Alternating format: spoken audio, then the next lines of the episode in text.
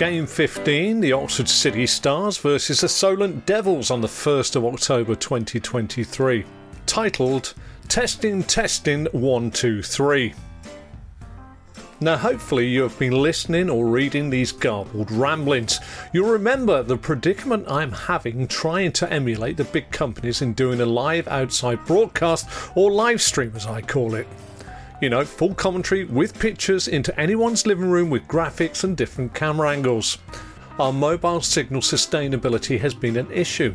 I am beginning to wonder if everyone is rolling out 5G and our mobile signal is 4G, and the companies rolling out 5G don't now really give a stuff about the 4G people. I don't know, but I've got to the end of my tether with it all. A large investment is going to lay fallow soon.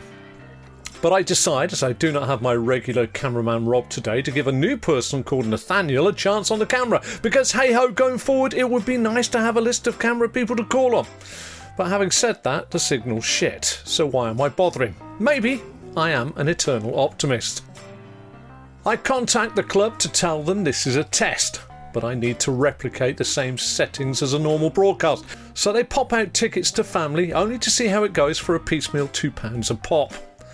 Down at the rink, 3.30, set up and waiting for Nathan to arrive. I've known this lad for a while and he seems a decent chap, so I'm willing to look at how he does things for maybe filming duties going forward for the Rising Stars. You never know, he might earn himself some petrol money.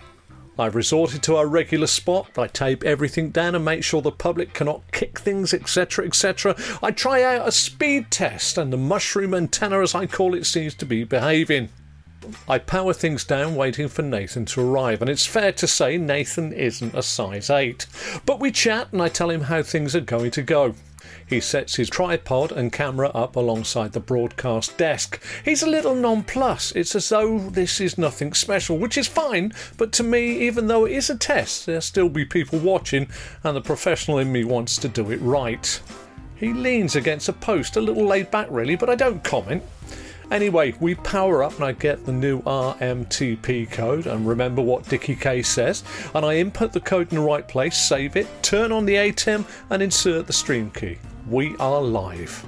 I start talking and then there's what appears to be an earthquake on camera one. This is Nathan's. He has picked up his tripod and decided he wants to move it into a better position for him, as he seems to want to lean in a different position against the post. I quickly switch camera angles to allow for his reposition, and I look over whilst commentating incredulously as I cannot believe what he's done. It doesn't appear that he even knows what he's done. Anyway, once he's settled, I switch back to camera one and we get ready for the first period of ice hockey and a game where the City Stars really do need a win in front of another large home crowd. And after the continued, possibly over the top publicity they are banging out, Midway through the first period, the cache fills up rapidly after behaving itself for the best part of the period. Blind panic ensues. What has happened? The laptop's still working, remember that? And the speed test is solid. What the fuck is going on? This is a totally new situation for me. I go over to the antenna and it's on and powered. I check sockets, I can see lights, I check the Ethernet cable is all plugged in. Hang on, no flashing lights on the router box. Check the sockets again, I can still see the red lights. Fuck me, what's going on? Every second is now feeling like an hour. I have no idea. Checks, checks, and more fucking checks. Then I realise the gentle slumbering giant Nathan has knocked on one of the sockets with his foot and turned it off. For fuck's sake, honestly, Nathan, be a little bit more professional, please. I turn it back on, and believe it or not, we get a decent broadcast throughout the rest of the ice hockey. Although we did have a couple of more earthquake situations on camera one, though. The City Stars were better than before when we covered them, but they still lost 4 2. I send Nathan off home as he is on the bus and I chuck him 20 quid for his time. I have a full recording of the game and tomorrow we'll knock out the highlights package. I arrive home bewildered, but for Nathan's Bigfoot and earthquake camera work, it might have been okay. There was still stress with the crowd, stroke public proximity, but do I stick or do I twist? Can this actually be called a good test or one I should not use as a test due to Bigfoot? I arrive home and a little miffed. Monday editing and the earthquakes, darkness of camera, missing the puck at times makes me wonder about one, Nathan on camera, and two, carrying on. I know some people have real issues, so this makes me feel guilty for moaning. Game 16, Incheon United versus Kaya FC on the 3rd of October 2023, titled When the Gulf is Large. Today is wet, today is a fairly early start. I reached Paddington without having to deal with the weather really, and as I walked the length of the train platform to head for the Hammersmith and City line, I noticed a squeak. A quick glance down, and my left boot has a squeak on bending. This is fairly quiet for others, but for me it's noticeable and starting to get annoying as I rock back and forth on it, hoping that will stop it. It doesn't, and no doubt there is scientific evidence to suggest that as well. I grab a latte and head down to the tube, still squeaking and still rain free. The Hammersmith and City line from Paddington to Goldhawk Road is overground, so I can, from the platform, see it's still raining steadily. It's about 20 minutes on the tube before I get to Goldhawk Road, and I am contemplating the 15 minute walk in the rain with my knees. I decide I will get an Uber. So as I hit the platform at Goldhawk Road, I order an Uber via the app. It says the Uber driver's name and where it will pick me up. Such and such road. Where's that, I think? I suddenly realise I don't know the roads or names. Oh shit, he's a minute away. Things then take a strange turn. I pull my all in one train and tube ticket out of my pocket and pop it into the barriers, and lo and behold, they don't open. So I try again. Still no opening. So the window where the station is manned is the other side of the barriers, and I cannot see it, and I cannot knock on the window for attention. What am I to do now? So a gent says tailgate me, and I do. But being honest, I feel I should let somebody know, as the tube police might be waiting for me later when I return to go home. I finally arouse the attention of the man behind the window and show him my ticket and explain it doesn't work. He asks if I've had the ticket close to my phone, and I say yes, and he says the strip on the back will have been affected by it. So it won't work again? Will you give me a new ticket? No, just ask wherever you go. Shoot, the Uber's arriving in a street I don't know in a minute, and I've been faffing around at the barriers. Outside and into the heavy rain, boots squeaking, and now being texted by an irate Uber driver. I respond by saying I'm outside the tube station on the main road. Not sure what it's called, by the bus stops opposite Sainsbury's. He says he's round the corner. I text what corner?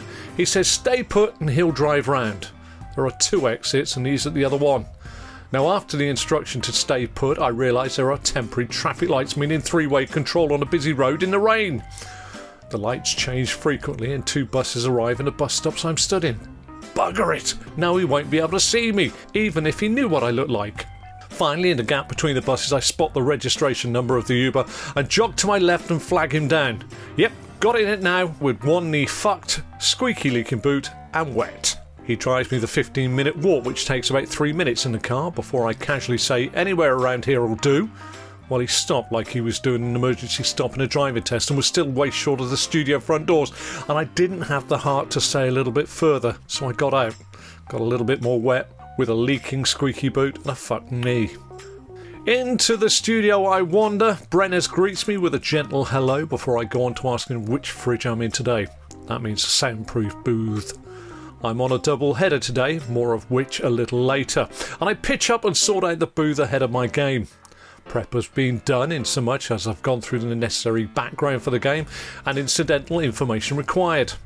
I do a microphone check with Sean from up in the gallery and settle down to finalising teams, etc., ahead of getting the lineups.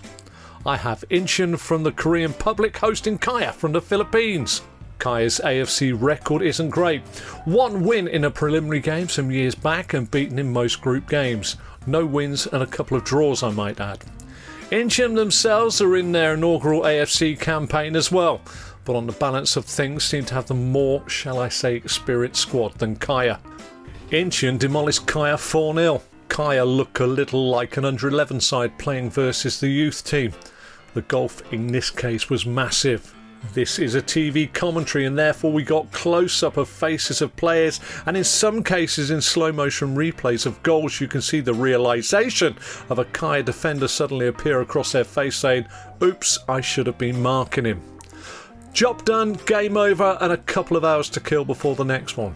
Off for a coffee, a sit down, chat to my beloved, and prep time. Game 17, Nasaji Mazandaran versus Al Hilal on the 3rd of October 2023, titled The Politics of Dancing. I return to the studio and ask Brenners which soundproof booth I'm in next. I relocate my mess into the new booth. I'm still in good time and feel assured I'm ready to proceed. I wander outside of the booth for a chat with Brenners. He says that ahead of the next match, we must chat about the situation yesterday that might carry on to today, which must not be mentioned on air, which might see the game get called off. Okay, I say. But how do I say the game might potentially be called off without knowing why and not mention it to the viewers? Brenners then tells me the story of the game on the previous day, which was called off between an Iranian side and a Saudi Arabian side due to political differences and the placement of items that offend and didn't offend either country involved. At this precise moment, I thought, fuck. Brenners assures me this issue might not unravel until the sides are due out onto the pitch, at which point, if only one side appears, I will need to try and explain without indicating why only one team has appeared, even though this situation played out yesterday and most viewers would have been aware of the tension surrounding such a match. But obviously, with it being so sensitive, I understand why comment of who potentially is right and who is wrong in the situation could be awkward, as both countries believe they're right, and I have no idea anyway. Clear as mud? Well, now you know how the next pre match hour is going to build up. Now, this broadcast is carried out by the home team's broadcast partners. In this case, it is an Iranian broadcast. No issues other than they, unlike other broadcasts, are not giving the television feeds around the world a widescreen shot of a filling up stadium. This is normally an unfettered, by which I mean no graphics, wide shot of the whole ground on the whole of our screens. Not this time on a 28 inch screen. We are being given a 4 inch square little part picture, not showing anything apart from some empty seats. This is both strange and worrying. But we are still 45 minutes from going live. I continue with lineups, etc., noting that Al Hilal have Neymar, Mitrovic, and Koulibaly playing. Nasaji don't appear to have any household names, but they are all pronounceable. Time ticks on like sand in an egg timer. Still no large picture. I checked with Brenners, and he's been in touch with the AFC headquarters, who are a little bit in a flap trying to contact the ground for some assurance all is well. On a personal level, I'm relatively calm. If it doesn't happen, home early and paid for nothing. I'm thinking of ways to describe the confusion without saying anything, which is easy for me as I've worked for local authority before. Well, four minutes before going live, the pictures of the whole ground come through, and it's now about who will appear out of the tunnel. Still a worry though, because some pitchside cameras are not manned. Hurried chats on the talkback and into the credits. Well, here goes, possibly nothing. I welcome the viewers to talk about the match scenario before the referees and then the teams come out for action. It's all going to happen, and it did. Goals from Mitrovic, Neymar, and Shaqiri saw Al Hilal prevail. With those two and two Brazilian players in Michael and Malcom playing for the Saudi side, it was the haves that beat the have nots. Money talks, money talks, dirty cash, I need you, etc. etc. Two commentaries in a day does stretch even the most hardened commentator, but add in all the issues along the way, and I head home pretty knackered knowing I'm back in the morning. Squeaky boot, wet foot, knackered knees, ticket issues, and politics. Today was a good day.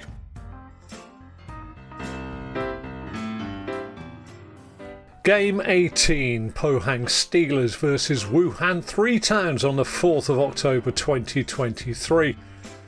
Titled Your Guess is as Good as Mine. Today the weather is dry and the first decision of the day is made early. Trainers and not old squeaky boot.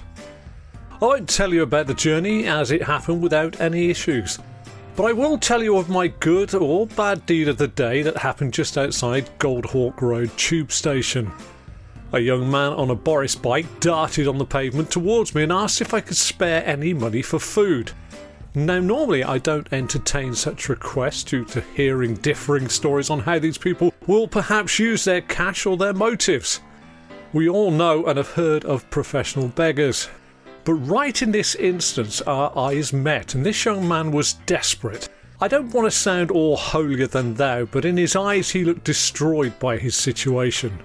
So I said, Move over here to the side of the pavement. He said he hadn't eaten for days and anything would be great. Now, right or wrong in this instance, depending on your beliefs, I gave him a £20 note. He wouldn't take it, but I insisted. He took it and pedalled over to Sainsbury's. I carried on walking to the studios. He pedalled past me a few minutes later with a shopping bag full of food, I presume. I hope that helped. Anyway, after signing in at the studio and saying hello to Christina on the desk and Brenners, I was directed into my booth for my settling in process. I have three time winners and runners up in the AFC Champions League in 2021 Pohang Steelers from Korea versus Chinese fairy tale side Wuhan Three Towns in their first Champions League group after rising from the fourth division to the Chinese Super League winners in successive seasons. The game itself was a good match. Wuhan, the upstarts, giving the old stagers Pohang a little bit of a wake up call, dominating the game and taking a deserved lead through Aziz but slowly and inevitably, experience started to come through. An equaliser and then a lead for Pohang just after the break. But then an incident, and one which all off tube commentators will understand. It is the 85th minute and still 2 1 to Pohang. Wuhan are still in boxing terms, in with a puncher's chance of landing a telling blow.